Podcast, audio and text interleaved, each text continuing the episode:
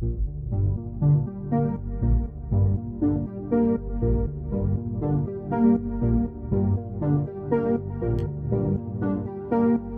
right, ladies and gentlemen, welcome back to Tabletop Cyberpunk, the podcast about Cyberpunk 2020, Red, and any other tabletop versions of the cyberpunk genre by. Well, no, not other cyberpunk genre. Anyway, it's by R. Talsorian Games. Welcome, guys. Glad to have you here, and I'm happy to be here once again to talk about Cyberpunk. It's uh, been exactly one week and a lot has happened. Cyberpunk 2077 was delayed. You know, we're not really going to talk about that today because this is a tabletop cyberpunk podcast. But I will say that my take, you know, in case you wanted to know what my take is, is, you know, it'll be done when it's done. It's okay. It can be done whenever.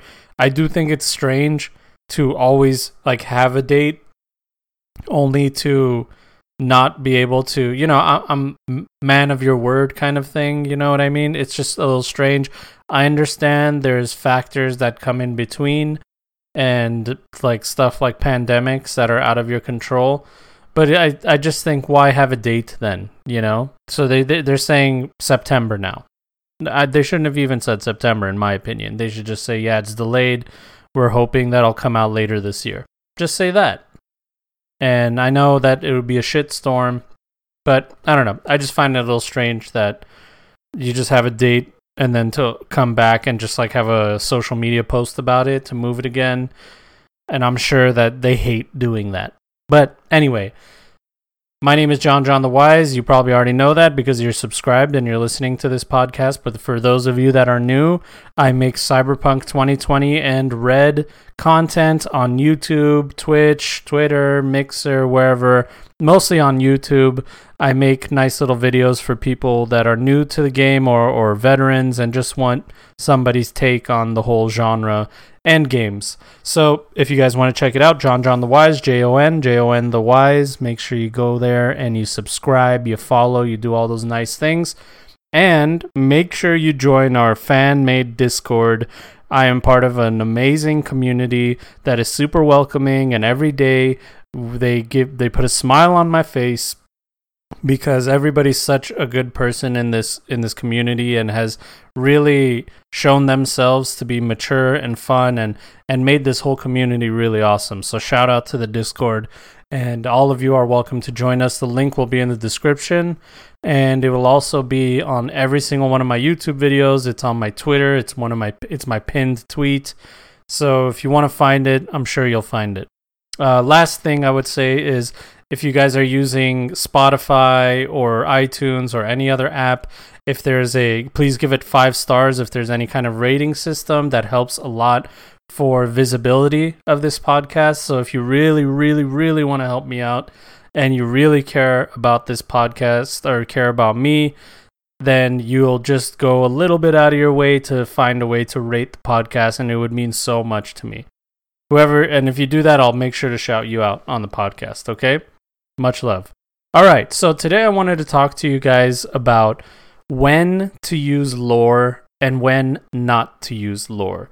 So, lore in Cyberpunk is one of those things that, especially a lot of new players, they hit me up and they say, Hey, where do I go for lore? There's so many source books, there's so many materials, and we even had Jay Gray on in um, on podcast of the Dark Future that I do with Luke the Goon. We talked about uh, Jay Grace from R. Talsorian. He's the media ambassador. He he told us that you know back in the day they threw around the license to a lot of people, and so there's so many different kind of supplements and um, what do you call it? In in not interdimensional. What's the other one? Alternate dimension. Alternate dimension. Anyway, it's not canon lore. Like there's just like stories out there that are not canon. There's like I have the Night's Edge right here Night's Edge is a series that it's like vampires. They added a new stat, P P S Y Psi. It's like psychic powers and stuff. There's like vampires and werewolves and stuff like that. So the license got thrown around a lot. And as a new person, if you're like brand new to this game, and you're like, hey, I just want to, I want to know about the lore. There isn't really like anywhere I can point you, point to you, other than like a few books like Home of the Brave is my number one lore book, but it's not the only one. There's there's a bunch of them out there. If you want to learn about Rache Bartmoss or Ra- Rache Bartmoss, I don't know how to say his name. It's not really clear. He's the big time net runner in Cyberpunk. You'll have to get his book, Brainware Blowout. And then there's other books too that talk about Alt Cunningham and, and Johnny Silverhand and stuff like that. And to be honest with you, off the top of my head, I couldn't even tell you which books are out there. So there's definitely like this thirst for the lore. And people have always hit me up saying, like, where can I find this stuff, John? I, I just want to know about the lore. Because to be fair, if you're coming from a game like D&D, it's very lore heavy. There's all kinds of books. There's Forgotten Realms. There's the Dragonlance series. Um, I believe those are all the same, right? Those are all Dungeons and Dragons, right? Anyway, sorry to all the nerds that are upset because I don't know my lore, but you got all kinds of material, you know, and and everything is defined. The monster manual is defined. You can find a thousand stories on kobolds, a thousand stories on trolls, and stuff like that, and give you an idea of the world. Cyberpunk is a little bit. It's it's a little bit different. It was written at a different time. The concept of it was different. I think they just assumed that you would take the lore as inspiration and just read it like kind of like a an instruction manual because you know it's a core rule book. You read that the lore is there just to give you some idea of what the world is going to be, but they always had, and I, I'm probably speaking out of turn, but they had this idea where they just wanted you to make it your own, you know, and they weren't trying to shove it down your face or tell you this is how things are supposed to be. They just tell you how they imagined it. At least that's my interpretation of what the lore is like.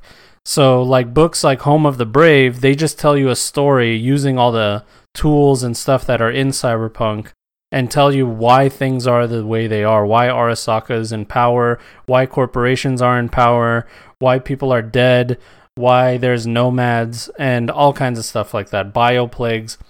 And and it tells you, you know, all that information it's the best lore book in my opinion. So what I wanted to tell you guys is when to lore, when not to lore. Number one, lore should enhance your campaign, not define your campaign. I've seen it happen way too many times with other games where a player will tell the GM like, you know, hey, that that monster doesn't do that. And I've had that personally in my game. We call them rules lawyers but this is this goes beyond rules lawyer. This is like someone who wants to be in control of the whole situation and wants to use their knowledge of the lore to to their advantage in the game. And once you take that advantage away by saying like hey this is my own interpretation of the lore you're all of a sudden taking away their their power and their knowledge which they hold so highly. So I, I get that point of view but really what i've realized is those same kind of rules lawyers, they they think that we're playing a like a board game. Like you you play Monopoly, you open up the box, you read the instructions, you follow the rules and that's it. But tabletop gaming is not that simple. The instructions are there. Sometimes it comes with a box, other times it's just a book. And really they leave it up to you to figure out how you're going to do it. You might not even use dice. You might use cards. I've seen people use playing cards. I've seen people use all kinds of stuff, flipping a coin. You know, there's all kinds of crazy systems out there that totally are different from each other and and unique. And one thing I'll tell you about the lore is while the lore in Cyberpunk is really awesome, there might be parts of it that you don't want in your campaign or that don't make sense to you that or parts of it that you just want to ignore because you don't think they're interesting. And that's why when I say you should enhance your campaign, not define it, I mean your campaign should be built around an idea that you're excited about. It should be an idea that that defines what what your game will be all about. Like let's say you're doing like a cop campaign. If you're doing a cop campaign and all your players are cops, having the protect and serve supplement, that's a good thing, you know. Having um, Black Hands is good. Having the core rulebook is good. You have those three elements. Your prop, my what I would do is I would just read those three books, and then I would take the inspiration I get from those books and mold an idea myself. and we're going to talk about cops later in uh, because we have a really cool question about police response time later on in the show. But basically, I wanted I want my campaign to exhibit an idea that I have, and if I am stuck on some kinds of ideas and inspiration on how things are supposed to be, the good thing is I have lore there to give me an idea, and that comes to my next point. Lore is inspiration. It's not law. It's not fact. Lore is just there to give you an idea of, hey, this is how we figured it out. You know, it's not enough to just make a a system like Cyberpunk 2020 and use the interlock or Fuzion or whatever inter- I don't know what it's called anymore. Taking that system and creating rule sets and classes and an idea, that's not enough. They had to make Night City. They had to tell you why the world collapsed. They had to explain to you what the Seward Act is and and all kinds of other stuff that happened throughout the lore in Cyberpunk 2020 because if you just don't if you've never heard of William Gibson or have never seen Blade Runner or don't even know what cyberpunk is, you can open this book, read it from cover to cover and you'll know what cyberpunk is. And that's what they wanted to do. And you'll know what the world is. So if your player says i want to go to the library and and and get a book from the library you you know what to tell them. Okay you probably need to take a cab. You have to go through a shitty part of town. You probably want a combat cab. And then on the way there's a trauma team thing happening. So these are all lore stuff. This is all like you know stuff that's part of the lore. It's not stuff i made up. Trauma team combat cab and um, you know whatever else you want to think of. These are all stuff that are suggested by the book. So I'll take those things and use them as inspiration. For example, I like the idea of trauma team, and I think safe to say that everybody likes the idea of trauma team. It's this ambulance service that has killers on it that come and no matter what's going on will extract you and protect you and everybody respects and fears them. That's an awesome take on it it doesn't just it's not just uh, a, a, a commentary it's also a commentary on how bad things are that your ambulance services have evolved to this point you know? We're used to an am- the ambulance being like a part of like the firefighters. If you're in the US you call them up and sometimes they're a private company. And just it's just like regular guys that are doing really hard work but they're not trained killers or anything like that and they're not you know tactical killers. They just show up they take care of you and they take you away but the fact that this is how it is now in cyberpunk the lore that of trauma team has given me inspiration and thinking like oh so how else has everything else evolved if the ambulance service is like that how what's the library service like is there even a library is is are they all long gone? Maybe I decided that oh, those things are long gone. Now we have databases that you can just connect to on every street corner. You just go into a little kiosk, you connect to a database and there's all your library information. So, using that just just use that as inspiration. That's what I'm doing with Trauma Team and all that. Now, the next thing I'll say about cyberpunk lore is it's very close to ours so it's very easy to homebrew. So if there's stuff that you don't know about cyberpunk or the cyberpunk lore, then just think about what's going on in your life. Think about what's happening around you and really that's the cyberpunk lore. We're, we've already approached the dark future. We're in the dark present now.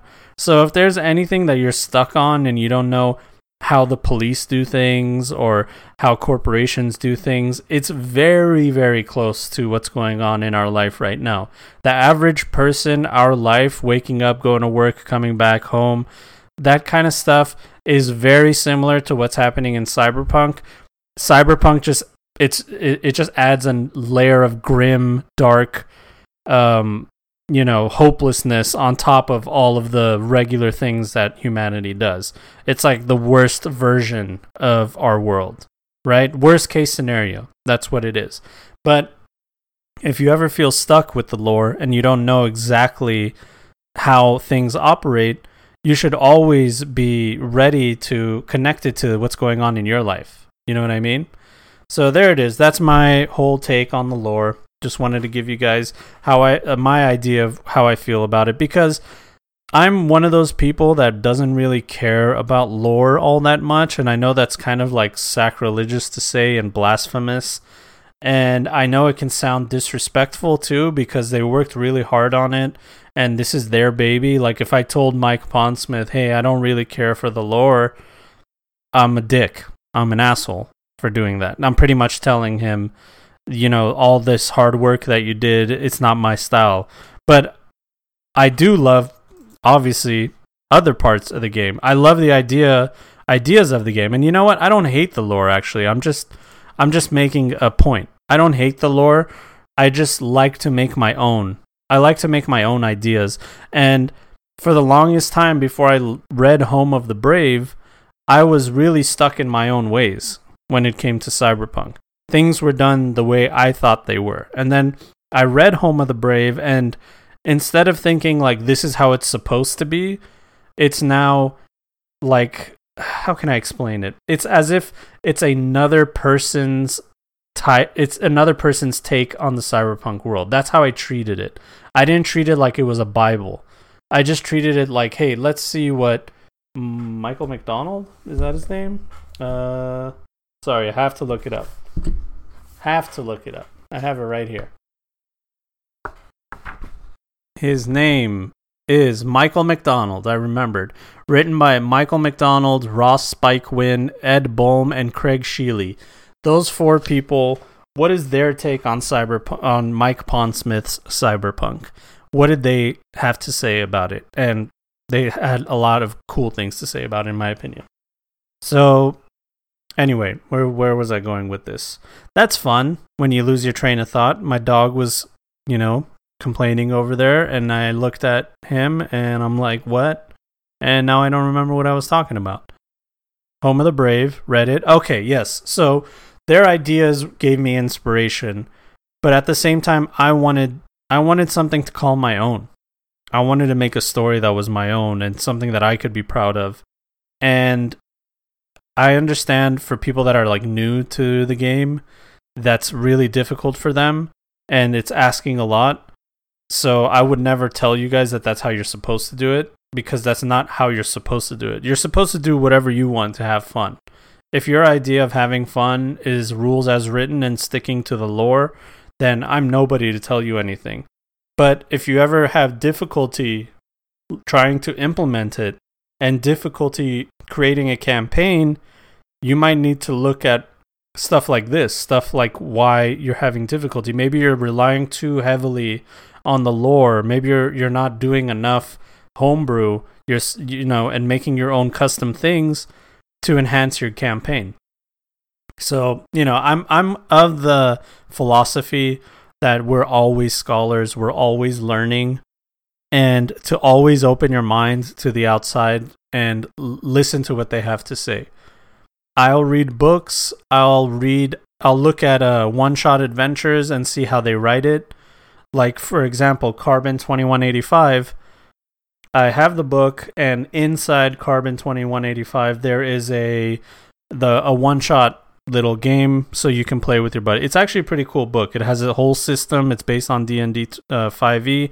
I have my issues with it, but it at the end of the book it has after the monster manual, it has a one-shot adventure. It has a map and everything. It tells you exactly how things are done. I really appreciated that that was in the book because it gave me an idea of how somebody else creates their their um, adventures and a high quality version of it too, with beautiful maps, uh, beautifully put together. It's not just some like thing that you see on a Word document. And I looked at that and I and it gave me inspiration on how I could do my adventures. And I thought, is this how I'm supposed to do it? Is this my way? How would I do this differently? What would I do to enhance this? Is this too basic? Does it need to be more complicated? I would just look at it, dissect it, and try to figure out what part of it I can use to enhance my campaign. So always be open to the outside, always be open for inspiration, and don't rely too heavily on the source material to have fun. If you feel you're stuck if you feel you need some help, then I in my opinion, the best thing you can do is bounce ideas off of people. That's helped me more than reading any kind of book and getting inspiration is just bouncing ideas off of veterans of the game, veterans of other games cuz you don't have to know anything about cyberpunk to be a good GM. You know, somebody could give you really good advice on being a GM and not have know anything about cyberpunk. So always be ready for stuff like that. All right? Let's go to internet questions. I got two of them here, and they're let's do the police response one. So this is from Reddit from user King Turbo XX33111 uh 23 in Roman numerals. King Turbo 23 and they ask about police response times. What are the response times around like around the city? I'm having my players commit robbery next session and I can't find anything about it. So basically that has been one of my biggest uh, thoughts or or concerns as well when it comes to playing cyberpunk because the book the books like protect and serve and the core rulebook what they tell you about the police is they have a lot of technology they're most likely corrupt and good cops die crooked cops stay alive and they just do whatever they can to survive. They they avoid some places like combat zones they don't they don't even deal with it or like corporate zones that have their own private security and don't want, want to be bothered. And they have drones they have top of the line equipment they have C-SWAT that take down um, cyber psycho killers that are out in the city le- that are loose in the city. So they have a lot of resources but as we're playing uh, my, my campaign and other campaigns and sessions i've realized that my players have gone around shooting people killing people and basically there's no consequences from the police and I haven't, and that's the reason I that's that is the way it is. Is well, number one, when you watch an action movie, when the action movie star kills bad guys, the police don't come and arrest him. He gets away with it. There's no question. He doesn't even have to hide the body or anything. Somebody else takes care of it. We don't even think about it. And that's kind of the mentality of of like what it's like to be a gamer in Cyberpunk as well. You don't want to have to think about the consequences of playing the game even though killing someone should have a consequence. So that's like the first thing that makes it difficult to throw consequences at your players. Number 2, I if let's say I do bring the police in, what are they going to do? What like what are they going to do against all those resources that I just mentioned? Drones and police dogs, cyber police dogs, C-SWAT. You know, in in Grand Theft Auto when you get two stars and you start running away, if you don't get away in a certain amount of time, it goes to three stars, then four stars, then five, and that's kind of that, that that's emulating the the cascading effect or the the rising uh, ascending effect of the police upping their resources to get you because you're more of a, a danger out there. And with all the stuff that my players have done, yeah, granted they probably killed people that deserved it that were also criminals that were also bad guys. And you know it's the cyberpunk world. Why it, somebody dying is no big deal it happens all the time. It's a grim dark future right? But then why are the police so well equipped? Why are they there? What is their purpose if they can't even enforce the law in a significant way? So i've been trying to figure out this the answer to this question as well. And basically, the only good thing that I could ever come up with is if the players are having a combat session and it's a firefight, if it goes on for more than, I don't know, 10 turns, then the police have to arrive. Now, 10 turns would be 30 seconds. Right? Yeah. 10, 10 rounds. It would be 30 seconds because the idea is each round, every player has a turn, and each turn is three seconds. So if we do 10 rounds, that's 30. Sorry, they get three. Did I say 33? Sorry, let's start from the top. Each combat round, every player and NPC takes a turn. Each turn is three seconds. So 10 rounds is 30 seconds. So for the police to arrive within 30 seconds of gunshots is pretty insane. That's an insane response time, and I don't see it happening unless they have some kind of infrastructure in place, like CCTV cameras that have like AI connected to them. And as soon as they see some sort of illegal activity, it shoots information back to HQ, and and there's already people in a uh, cops in a chopper ready to go. That's the only way I can try to maybe do 30 seconds, but that just seems like it's way too quick for the police to get there. I think five minutes is the average time. Maybe three to five minutes is like the average time of the police to arrive at a scene in in our world. So let's say if they have better technology, let's say it's one minute. One minute is twenty turns.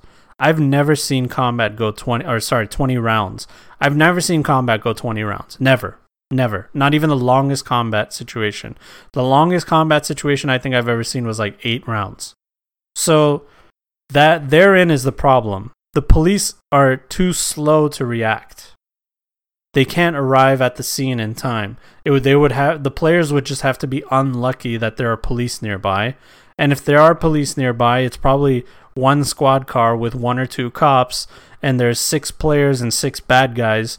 They're they're to be like, "Fuck this. I'm I'm not to partake in this murder. Let them kill each other. I don't care. It's not worth it. Not unless I have backup and we can take them all out. So they would probably avoid the conflict altogether anyway. So so the police can't come in time. All right. So what do we do after that? Do we have an investigator, a detective going around getting fingerprints and looking through cameras and then, you know, right before my players kill the big bad guy at the end of our season, the police come in with their guns blazing and they're like, You're under arrest for the murder of this guy, that guy, and his mom, and his dad, and his friend, and every other person you killed in the campaign. It'll be like Monty Python and the Holy Grail at the end of the movie when the cops just come and just arrest everybody. That would be the worst way to end a campaign. So, there's my issue. If you guys have any idea on how this can be remedied, and how this can be fixed, let me know because I don't I don't know what system can be put in place where the cops can arrive in time and there can be consequences to to what's going on. Usually the there's gunshots, people call the police, the police come within 3 to 5 minutes. By the time they're there, there's dead bodies and the people that were uh, alive are already long gone. And that's usually exactly how it goes. All right? So that's police response time. It was a non-answer, but it was. Uh, I was just pretty much giving you guys my idea of how I think it would be. All right, second question. Is it possible to play an arms dealer? And I think this is a great question. It's from ZSM1996 from Reddit as well. To play an arms dealer, whoops. Playing an arms dealer, not only is it possible, but it could be one of the best campaigns that you're ever a part of because you're not just playing some kind of mercenary solo. Your whole campaign can revolve around this arms dealer. Obviously, they would have to be a fixer, and all the other players and this fixer would be working together for selling these arms, procuring them, finding clients.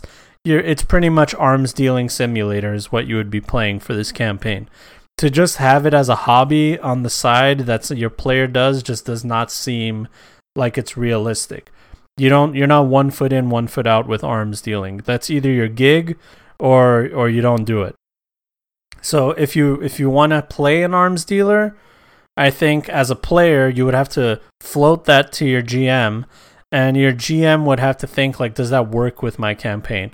And I'm the type of person that doesn't like saying no to my players, especially when they have an idea and they're like, hey, this is the kind of character that I want to play. I don't like saying no to that. So instead of saying no, maybe your GM can try to figure out a way to get the whole group around being an arms dealer and make it a business. All right, guys, I'm back. Sorry, I had a little bit of a family emergency. Everything's okay. Um, we're going to wrap it up anyway. But as I was saying, my players in the first season of our campaign became mobsters, and we decided that for the second season that they would continue being mobsters. They are now the leaders of well, one of them has become the leader of the mob that he was originally from, as most of them were killed. And he actually ended up being one of the most powerful mobs in Night City. So our whole second season is going to be revolving around running the business of a mob. You know, racketeering, gambling, prostitution, arms dealing, all kinds of stuff like that. So, what has happened is we've naturally evolved the campaign into taking into consideration the stuff that has happened in the last campaign. So, stuff like being an arms dealer, if that's something that you want to do, I think it's either your GM revolves the entire campaign around it, or it, it becomes delegated to a small thing that you used to do. So you're still considered an arms dealer, but maybe you're out of the game and focusing on other ways to make money. This still introduces the idea that the GM can throw at you where like a client an old client of yours says like, "Hey, I'm looking for some guns."